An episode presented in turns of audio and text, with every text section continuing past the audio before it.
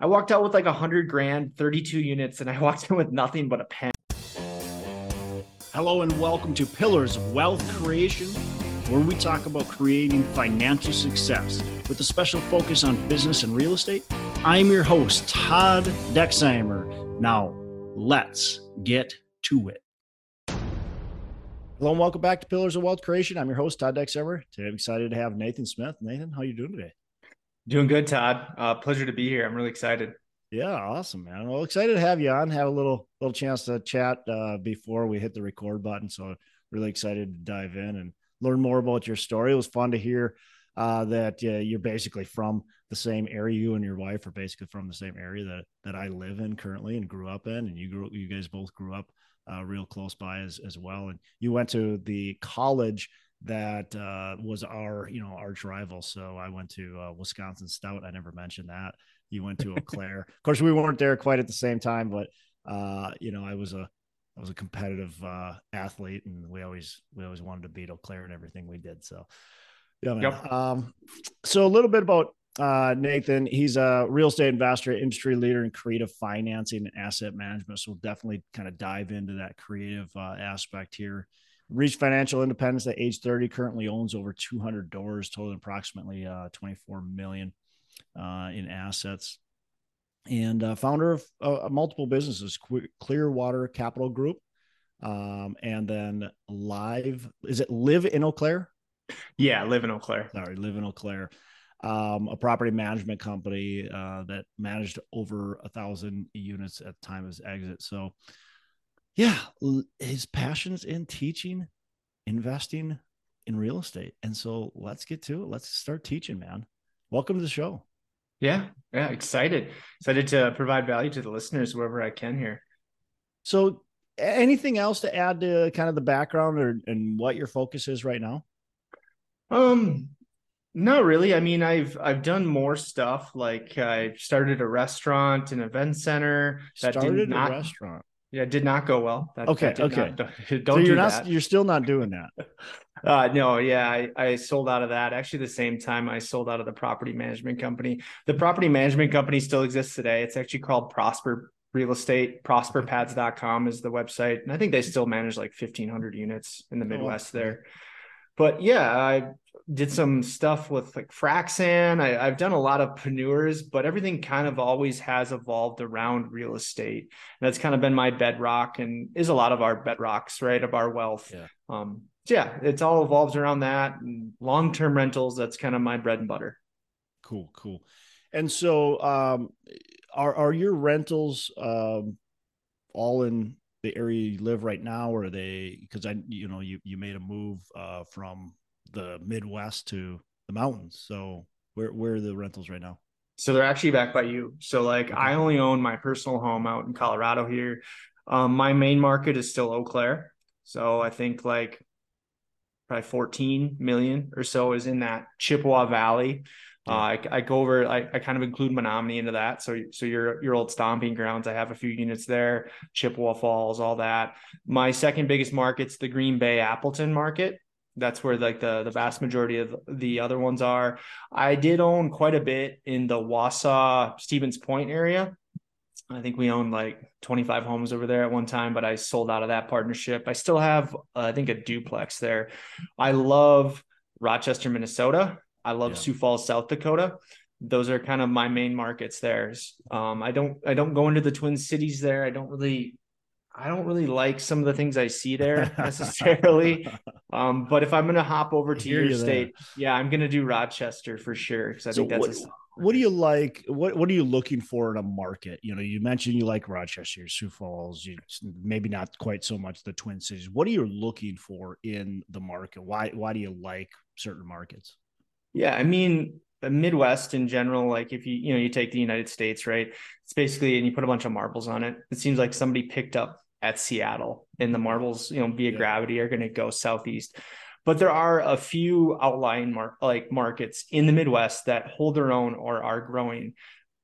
To no credit of my own, Eau Claire is one of those markets. I don't know why, but it but it's but it's growing it's and growing fast. It, yeah, and I've I've been in that market since before it was really growing. The downtown seen a nice revitalization. Mm-hmm. Um, it it just protects my investment. Rochester, Minnesota, Mayo is an absolute institution. I think there's there's a website somewhere that has this, but like the between the government of Rochester and the government of the state of Minnesota, it's like a three billion dollar plan to make it a healthcare destination. Like yeah. I think there's supposed to be a yeah. light rail going from MSP down. I mean, if you see government funds flowing into any market, like that's not a bad thing, right?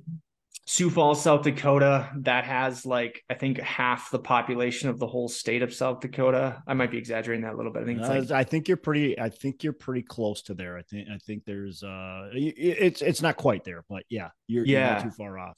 Yeah, exactly. So that sees most of the government funding. It's uh, um, two two things that companies love about Sioux Falls uh, South Dakota is a no personal state income tax and it's a no corporate state income tax. Right. So a lot of regional headquarters will headquarter in Sioux Falls, South Dakota. They're probably sick of Chicago for different reasons and other areas.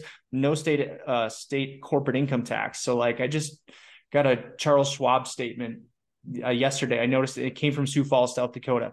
Wells yeah. Fargo has the regional headquarters there. Like a lot of financial headquarters for regional are there for some reason. I think it's because of the tax advantages. For sure, for sure. So, uh, so really, the, just kind of the growth and the attractiveness of those markets uh, are, are leading you to there. Yeah, exactly. Love it, love it. Yeah, those um, all all great markets and and a lot of growth happening. Uh, in Rochester, man, yeah, they're pouring a ton of money because they want to make sure that the Mayo Clinic never moves. Uh, yeah. so they're just trying to do everything they can to to get uh, to get that to be a destination. So love it.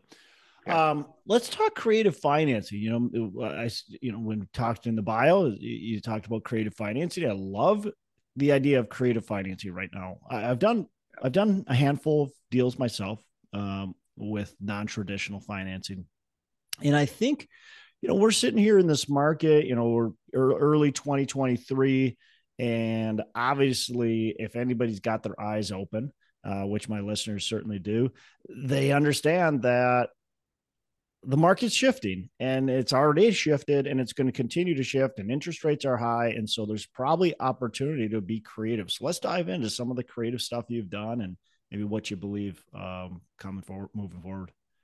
Yeah um, i'll just start with a blanket statement i've been kind of saying lately. Like I, I, too many people just have one tool in their tool belt. They see a mm. nail yeah. and they take out their hammer and they hit their nail with that yeah. being like a 30 year conventional mortgage for a This is what we have to do because somebody said so. Yeah. Exactly. This is all I know. And I think that the key in the next 12 to 24 months is to be able to have multiple tools in your tool belt to service that seller. Um, to go, well, maybe I'll take out this I'll screw in this screw gun if I'm going to keep keep on the construction analogy to make this deal work. And people that are going to get deals done in the next year, I feel like are going to be able to look at deals in a little bit different fashion. Um, I know your your kind of niche is those bigger Fannie Freddie loans. Great things about those bigger Fannie Freddie Freddie loans are they're assumable, yeah. assumable debt, wrap mortgages. They're going to be so huge, I think, in the next couple years. You know, so maybe you're going to find an apartment complex that's got 45% LTV, assumable debt. That's that's gold if it's still in that 3% range, right? Yeah. And maybe you'll just raise the rest. Um, so from my aspect, what I do mainly, and I have done, is I've taken a couple million dollars from sellers via seller financing.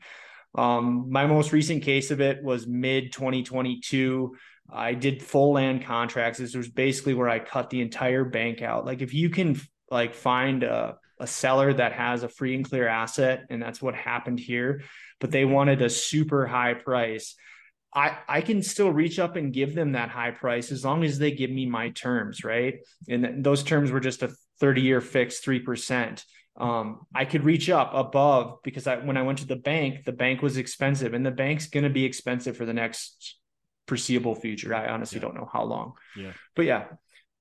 So it's kind of my bread and butter. How do you uh, uh, one of the one of the most challenging things in my opinion and maybe i'm wrong because you've probably done more than i have but one of the more challenging things or at least a challenging thing is to get the seller to actually understand what you're talking about first and to get on board with it. Like what's that conversation like? Sure. Yeah um generally during a first touch Um, it's usually not on like the telephone, but if I'm going to go walk a property with the seller, say somebody owns a duplex, I always make sure to just drop this line. And it's usually super in passing. It, it doesn't, I don't stop them and say, hey, like I need your attention. It's just the conversation is flowing, like you know how it does. And I'll just say, hey, have you ever considered holding back some funds via seller financing? I don't even care what they say, honestly. Um, I, they usually say no, or I've never considered it. They never go, yeah, I'm actually really looking forward to doing that. They never say that, but I planted the seed. So generally, what I'll do is I'll just make that comment. And then when I make my offers, I always make tiered offers. So let's say it's a million dollar property. I'll say, hey, you want a million dollars? I can't necessarily do that if you want all cash right now, here you go. But my price is 800,000. I can close anytime in the next two weeks, two months, doesn't matter. But you know what? If you'll be willing to hold back, say a 10% seller's note, I'll go to 900 here's the advantages for me. I'm always super open about the advantages for them and the advantages for me. I have to bring less cash to closing. My return goes up generally. You get to save on taxes, get to earn a little interest on that 10%, et cetera, et cetera. I'll go 900. You want to hold 15 back? I'll go 950. And then if you want to do the full like 20, assuming I get 80 from the bank in this scenario, that's a little harder to do too. I'll go the full million, but you got to hold 20% back. And I did a lot of those deals, Todd, like from 13 to 17. Those are a lot tougher. Like when I'm teaching now, like guys want those no money down deals that's a lot tougher. And, and, the reason it is, is you need to make sure that it still meets, usually it's a 1.2 to 1.25 yeah. DSCR with the bank. Yeah. You, and you need to be upfront with the bank, be like, hey, there's going to be a second just, behind just pause you. real quick. Debt, debt service. Could Just explain that.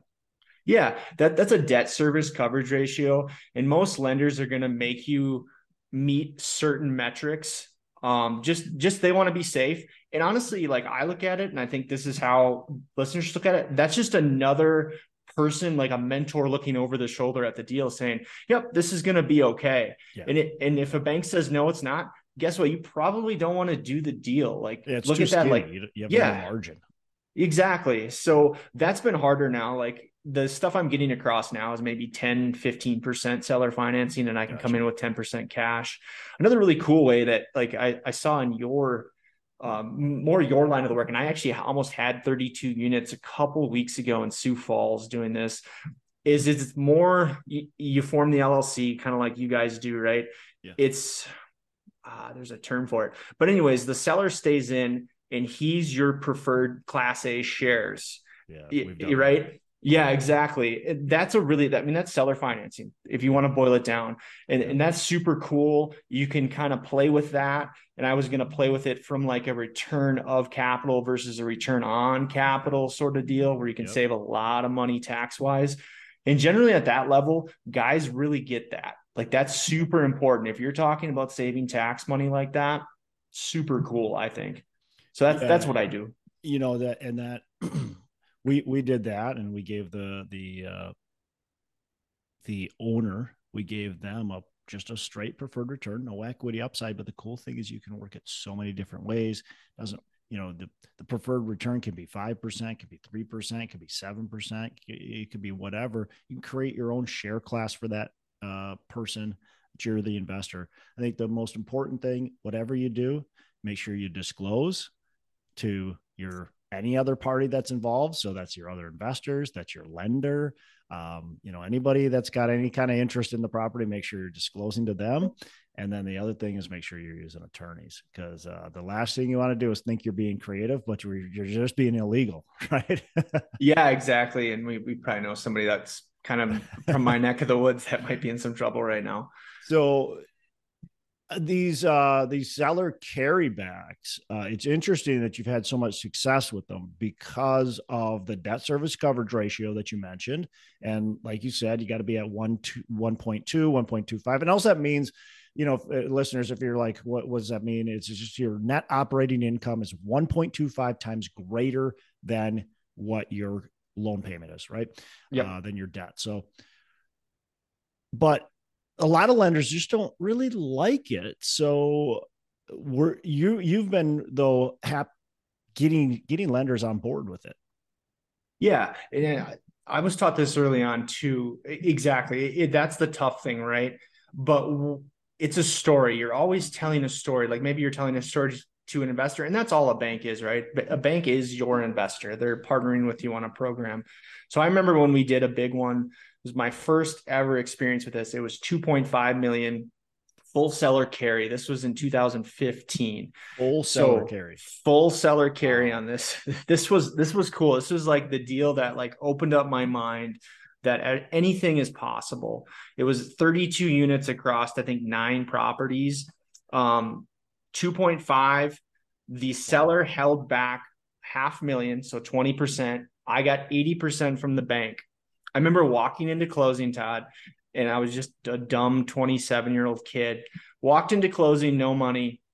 I walked out. We had negotiated credits of I think 50k to help with remodels, and then you you get the tax, you know, the prorated taxes. You get the security deposits. I walked out with like a hundred grand, 32 units, and I walked in with nothing but a pen. And I was just like, "What just happened? What did I just do?" Yeah. In full disclosure, I had a partner there and he was the one that knew that stuff, right? Sure. He, he knew that. So that that really opened some stuff up and I okay, but back to my whole thing about getting a bank on board. That was across we went to like eight different banks. I had to like submit like a letter like to the board like pres- like a presentation of who we were like it was more than just like hey we're going to board next week with your financials then once we got that approved other lenders when we would bring other deals they would immediately ask how's that deal going? And we would send them updates yearly like hey here's this full seller carry. Remember this one that i think we had two lenders agree to do it like out of eight. But all the other eight like i think i've gotten seller carry out of like six of them now yeah. because I kept them updated like, hey, here's how I'm doing it. Here's how good it's doing. Here's the cash flow. Here's another one that we're doing. Here's how good it's doing. So I got them on board that now my lenders know this is how Nate operates. He's still smart. He knows his margins, et cetera, et cetera. So just keeping them in the loop, honestly, has really helped me get lenders that at one time weren't on board on board. Yeah. And, and it's important to have I, I, think it's it's really important for the listeners to understand a couple things. First of all, you had you called eight banks, and as a listener, you might have to call 28 banks, right? Yeah. You're gonna be talking with a lot of banks. And the other thing is what type of banks are you going to?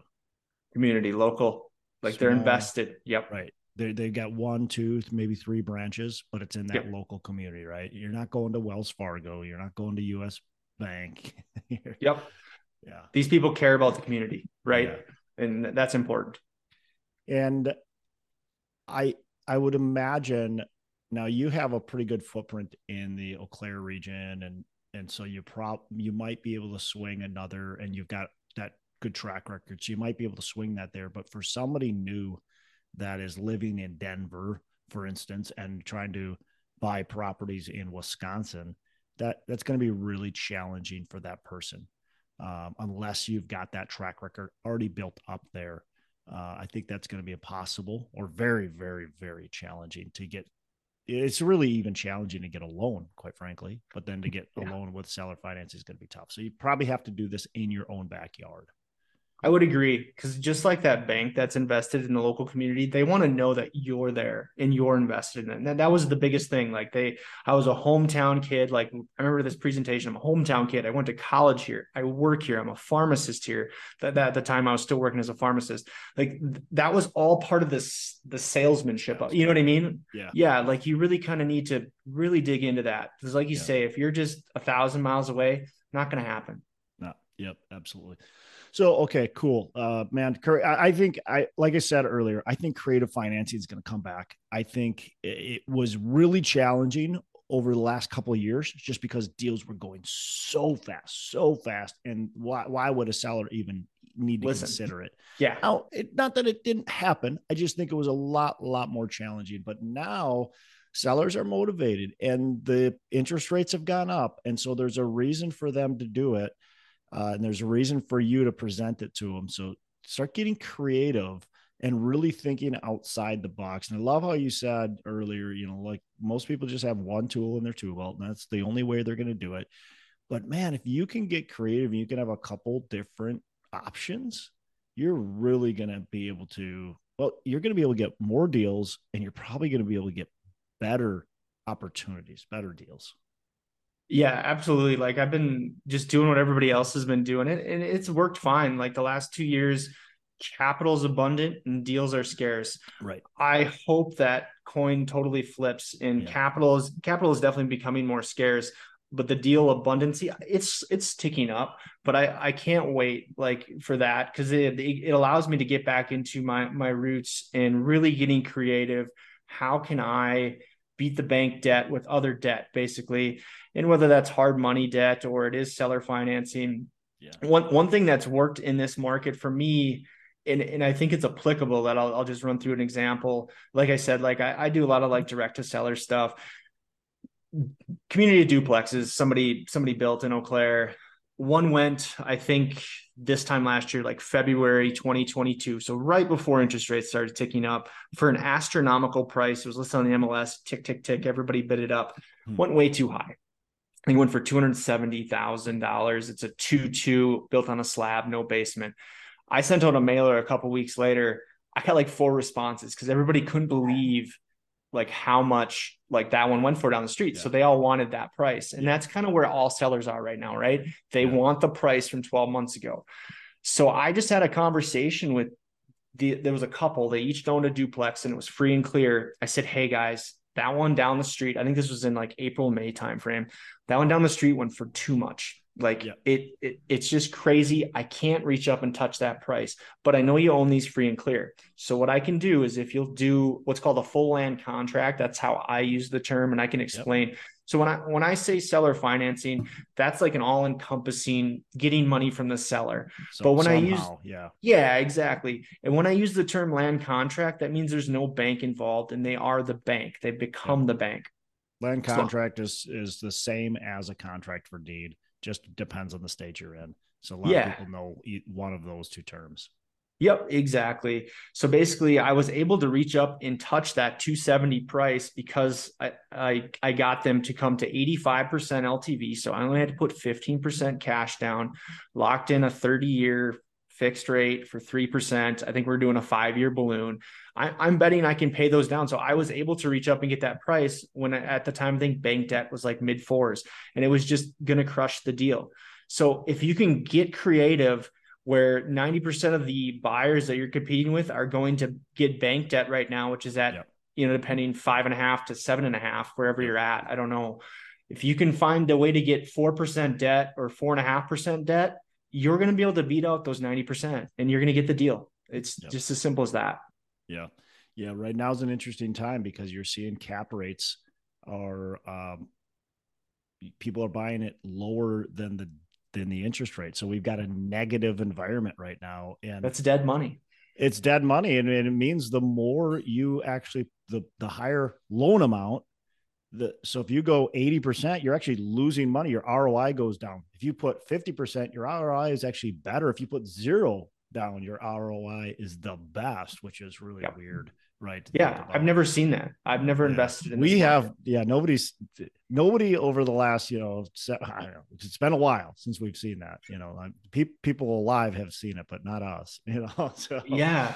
Um, but, so yeah, it's different cool. times, and and it's interesting. So um, doing some something creative like that. Now you just all of a sudden, where everybody else is in this negative a leverage environment. Now all of a sudden you're in a positive leverage environment because of what you created there. So that's really cool.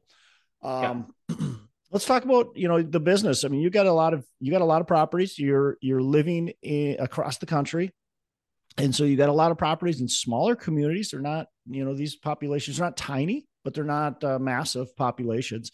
You know, you're not in a in Dallas. You're not in a Minneapolis. You're you know you you so you're in communities of what? What's what's Eau Claire? Two, 200, 150, 200, a, a total yeah. everything combined?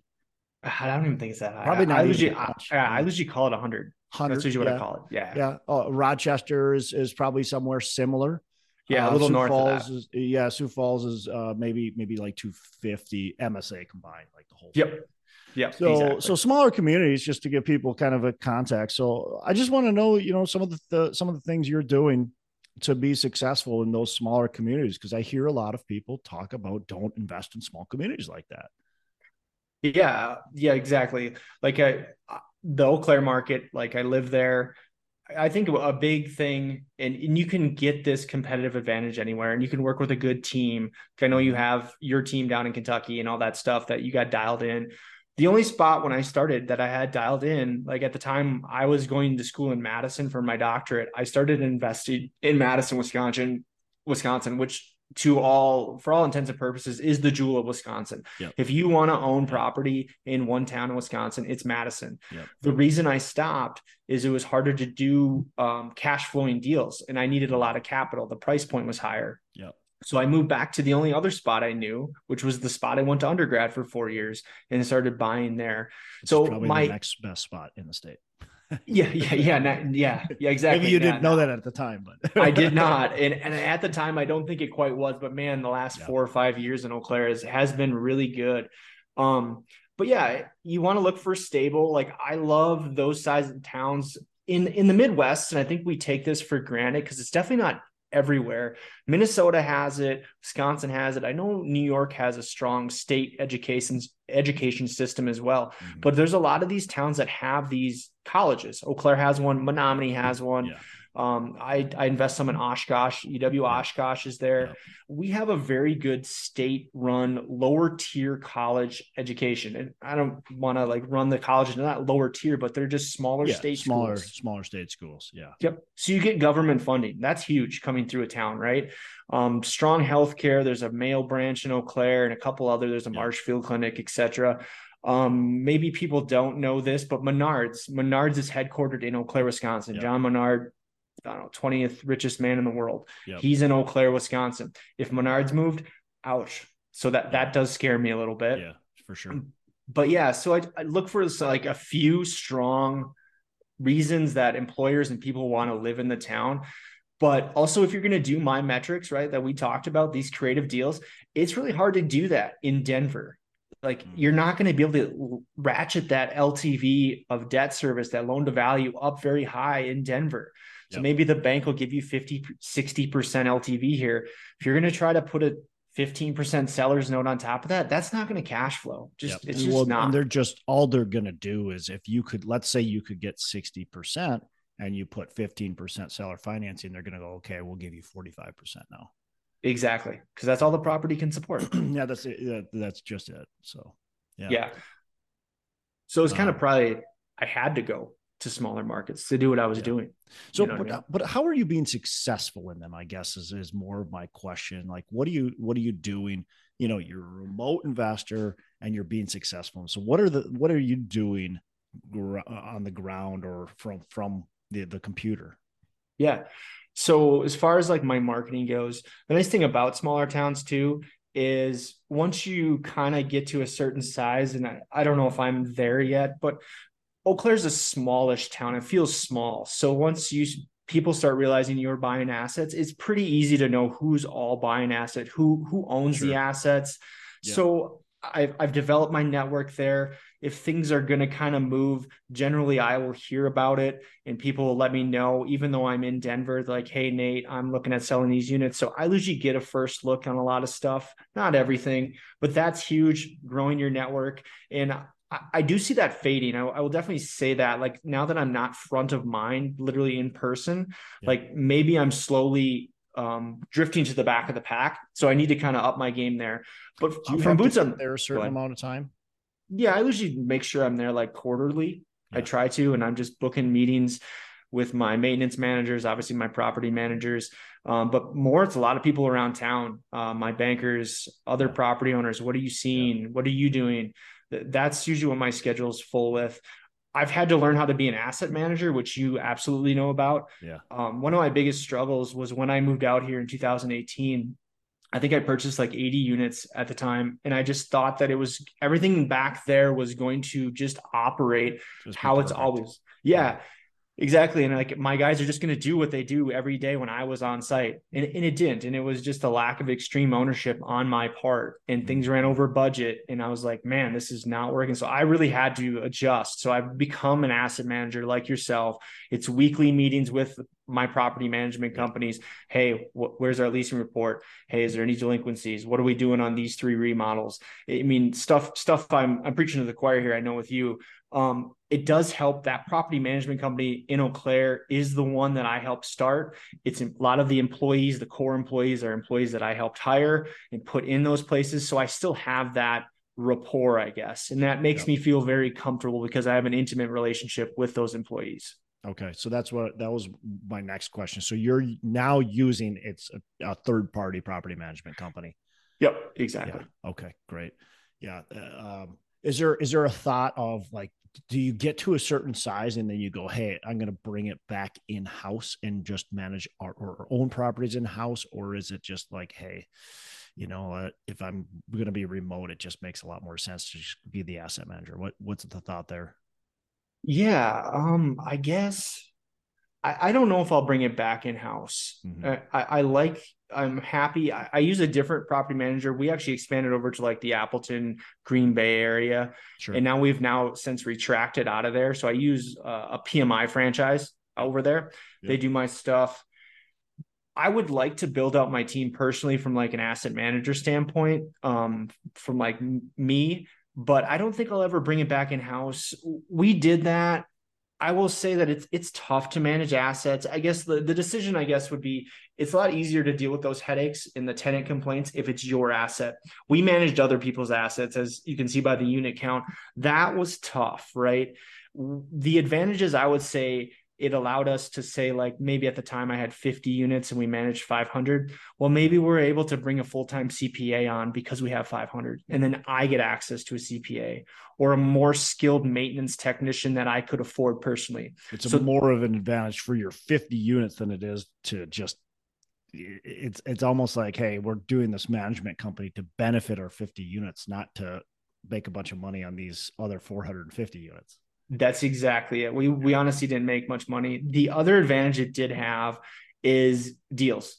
So when an owner is going to sell, a lot of times they'll tell their property management company first. Yeah. So yeah. I did get some units that way, but those are really the only advantages I saw. Yeah. Yeah. Interesting. Um, any, any like, I don't know, one or two keys to successful asset management from uh, a distance? Yeah, I mean, having systems down right and KPIs, like a big thing I always go over is the leasing report. I I don't know, I'm I'm a stickler on that. Yeah. Um, we always do like our system for that is 100 days out you're going to get your renewal like hey this is this is you know you're 100 days out from your lease expiration date this is where your rent's going to go uh, we're going to give you 40 days which you have about 60 days out we want to know are you moving out or are you not um, that gives us 60 days in the unit and then generally what we'll do from like a maintenance standpoint say hey we're moving out we'll go in there do our maintenance check. Hey these carpets are going to need need to be replaced or this is going to need to be painted. We'll have that conversation. If it's like a really bad unit where we don't see the benefit in doing that before that tenant in, in other words is the tenant going to ruin what we're going to do before they move out? We won't do it.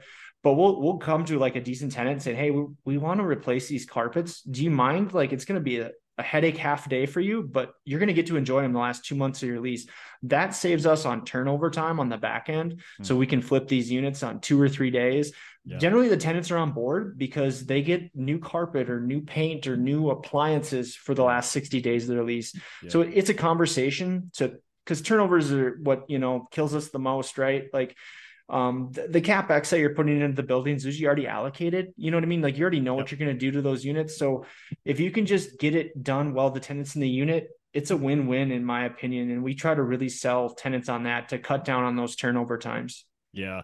That that's huge if you can get into these units, especially if you're talking like a single family home or a, a larger unit, you know, size, and you can get, you know, there's going to be a decent amount like the paint and the flooring and stuff like that or if you want to do any remodeling, you know, we've done it before where we wanted to you know, do some upgrading. So we are replacing countertops and appliances and things like that. And you can do that when, if, especially if you've got a decent, you know, if you got a decent resident that's living there that you know is not going to trash it. Of course, if you got the one person that you're like just they're hoarder or they just can't, you know, you know they're going to destroy it. You don't want to do that, but yeah, that that can be really valuable to just get in there, get it done. And then when that resident moves out, man, you can get the next person in in a day or two or maybe three, you know, you just boom in and out like that. That's yeah. huge. Yeah. That is huge. Yeah. I agree. Vacancy, you know, turnover, uh, those are, those are massive costs. So keeping yeah. residents in, is there anything you guys do to try to keep residents in your buildings for longer?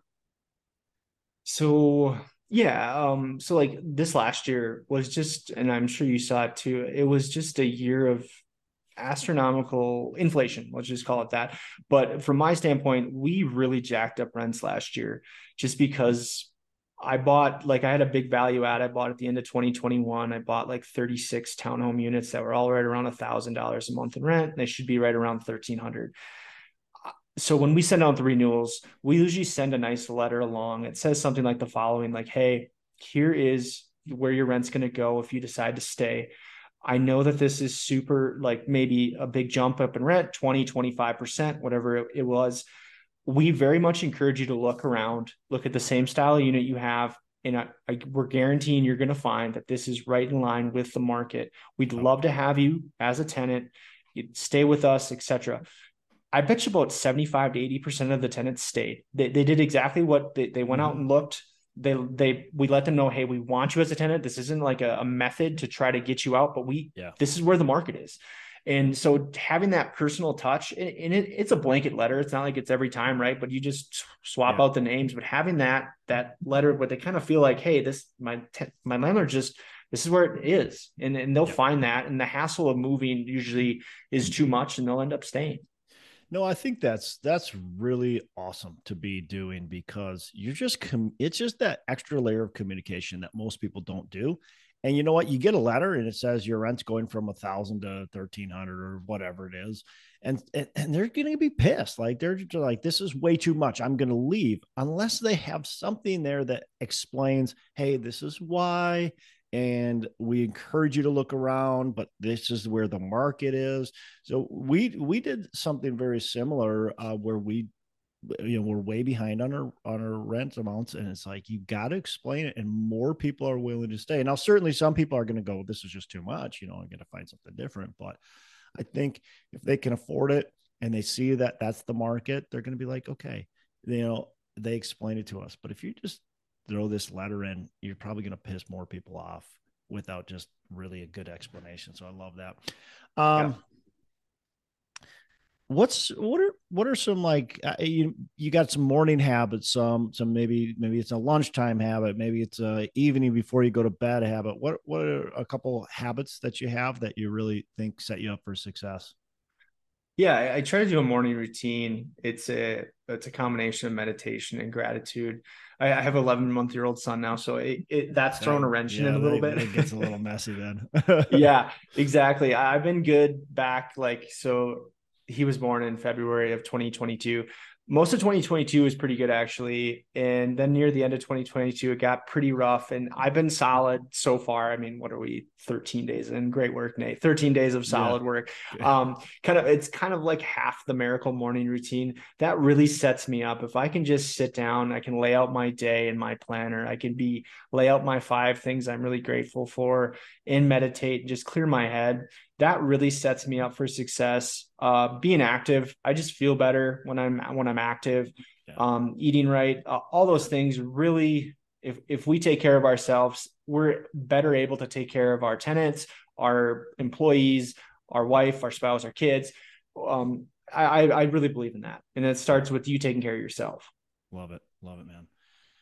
Um, okay, couple last questions um, before we wrap up. So, what's a what's a favorite book that you can pass to our listeners? Yeah, right now I'm really digging the gap and the gain. And I think I think that resonates. And I, you know, some of the listeners I'm sure have read it. I don't know if you have, but like have uh man, it, it's solid. So like like last year, I think it was 2021, like I had this goal that I wanted to purchase 10 million in cash flowing assets in a year. So in the next 12 months.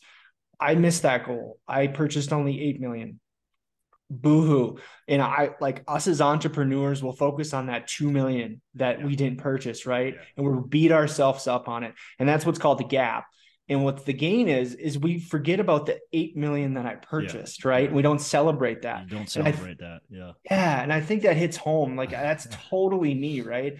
I'll like look back on my week and I do my morning routine routine six days out of seven. I'll be like, you didn't do the seventh day. And I should be like, you did it six out of seven.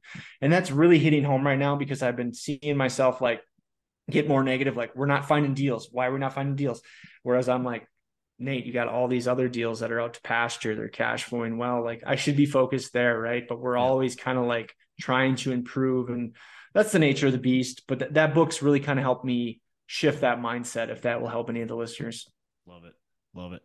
Um, what's a mistake that you've made? How can you pass down some some knowledge to our listeners? I think I've done this twice and I, I kind of touched on it um like uh, earlier. I've I've gone too too fast, too quick twice, and like ran out of capital is what it is. In in you know in, in your line of work, you guys talk about that all the time too, right? You get you kind of over raise to make sure you don't do this. Yeah. For me, it's all my own capital. I don't raise. So like when I bought those 80 units, things just started running over. Three or four or five renovations run over, and you get hit with a, a boiler system going out, a couple roofs leaking. Well, that adds up to like a hundred grand that you weren't accounting for yeah. real quick. So, you know, just a couple of times I've ramped it up too quick and learned and it was fine. You just got to take a step back and 6 months usually you kind of work yourself out of that with your cash flow and that's why it's super important to have strong cash flow. Um, one of the times I had to go back to work as a pharmacist and really ramp my my hours up. Thankfully, I'm able to do that and really make a strong W two income if I need to. But but th- that's something that I've learned in now I don't, you know, I, I, know now. Hopefully, I don't make that mistake again. But yeah, that was uh, starting off, and, and those times are painful it's times. a habit, man. exactly right. yeah, so that's something I'd I'd uh, warn the listeners about because those weren't fun times. Yeah, running running out of capital is obviously never a good thing. So having ample reserves, and I don't. I, I mean, there's there's probably a too much, but I don't think most people will ever hit uh, too much as far as reserves go. Uh, you just, especially when I mean we've had we've had some beautiful times, right? The the economy's been great, especially in multifamily, especially in in real estate. Um, but you know, rougher times will come, and you just want to make sure you're able to weather that storm. Uh, so yeah, capital is huge. Uh, all yeah. right. So last question: What are your three pillars of wealth creation? Yeah. So uh, I believe that you need to have a, a correct vehicle and it needs to be scalable. My vehicle is real estate. That does not have to be everybody's vehicle. As you mentioned, the last decade, it's just been phenomenal to us. But generally, what's been phenomenal in the last decade maybe won't be in the next decade, as you sure. kind of touched on as well. But it needs to be scalable and repeatable. So vehicle scalable, repeatable. And real estate is that for me. It it just is. I I have my markets dialed in.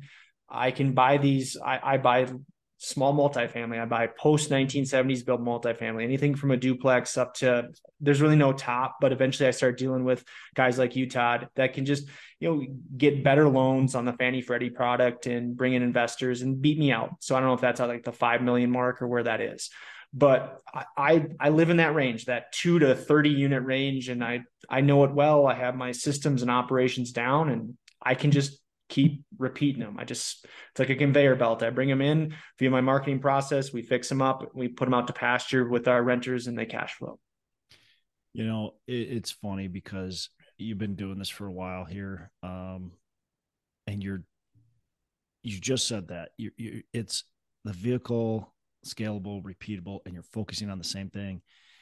So many people that are entrepreneurs get this like shiny object syndrome, right? And they they they yeah. see somebody else doing something different than them and doing well. And by the way, they don't even know that they're doing well. They just see a, a post on Facebook or you know whatever, LinkedIn or whatever, and they assume they're doing well. They assume because that person bought uh, you know whatever a, a, a mobile home park or uh, you know big apartment building or whatever that that means they're they must be doing extremely well. And that's the way they should go. All of a sudden i got to start buying you know self storage because i know somebody else that did it. It's, it, so it's it's i applaud you for for sticking to what you're really good at. And i think that pe- more people more entrepreneurs need to do that. Stick what you're really good at, stick what you've done and just hammer it and, and go to it. And man, you're going to be so much more successful. Eventually, you can hitch on some new things. Eventually, you can go, you know, if you want to go to bigger product. Um, but get really, really good at what you're doing and do it really well, do it better than everybody else, and then think about maybe expanding. But man, it, it just it you're I think you're so much more successful if you go the way you're going.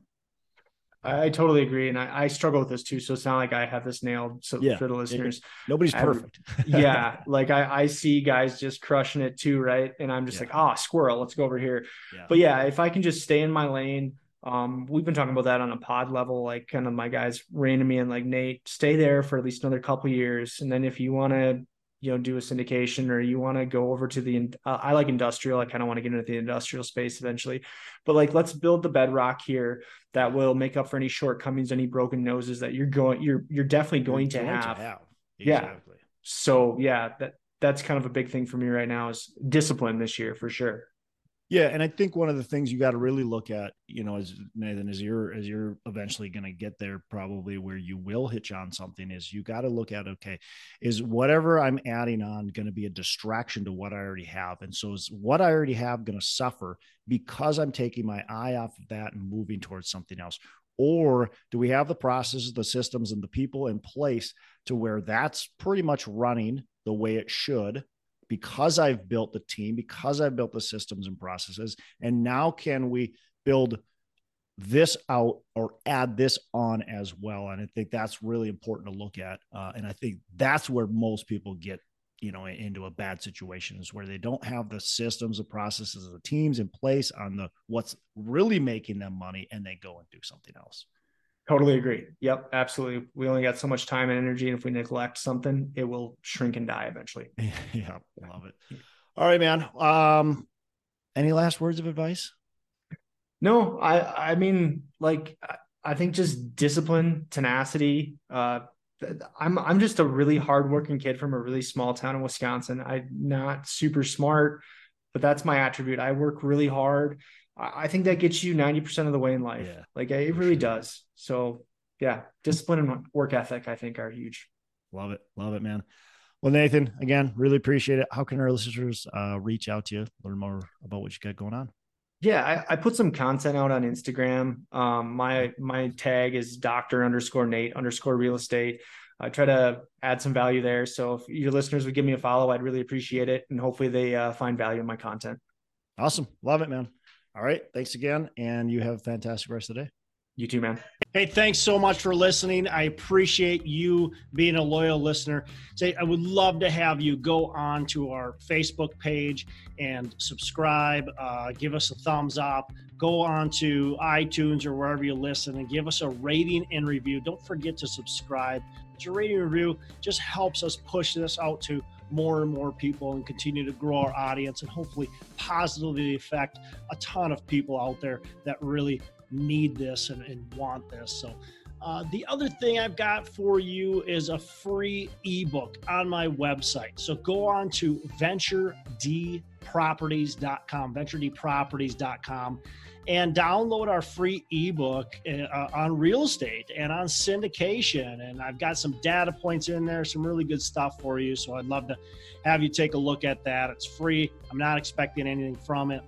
Uh, and, and, also, look, if you want some help in multifamily, want some help learning, growing, getting your business off the ground, I would love to talk to you about what it would look like uh, to work with me potentially and see if that's a good fit. So you can go to coachwithdex.com and check that out, and uh, we can definitely have a, uh, a call. Thanks a lot for listening. You make it a fantastic rest of the day. I'll catch you on the next episode.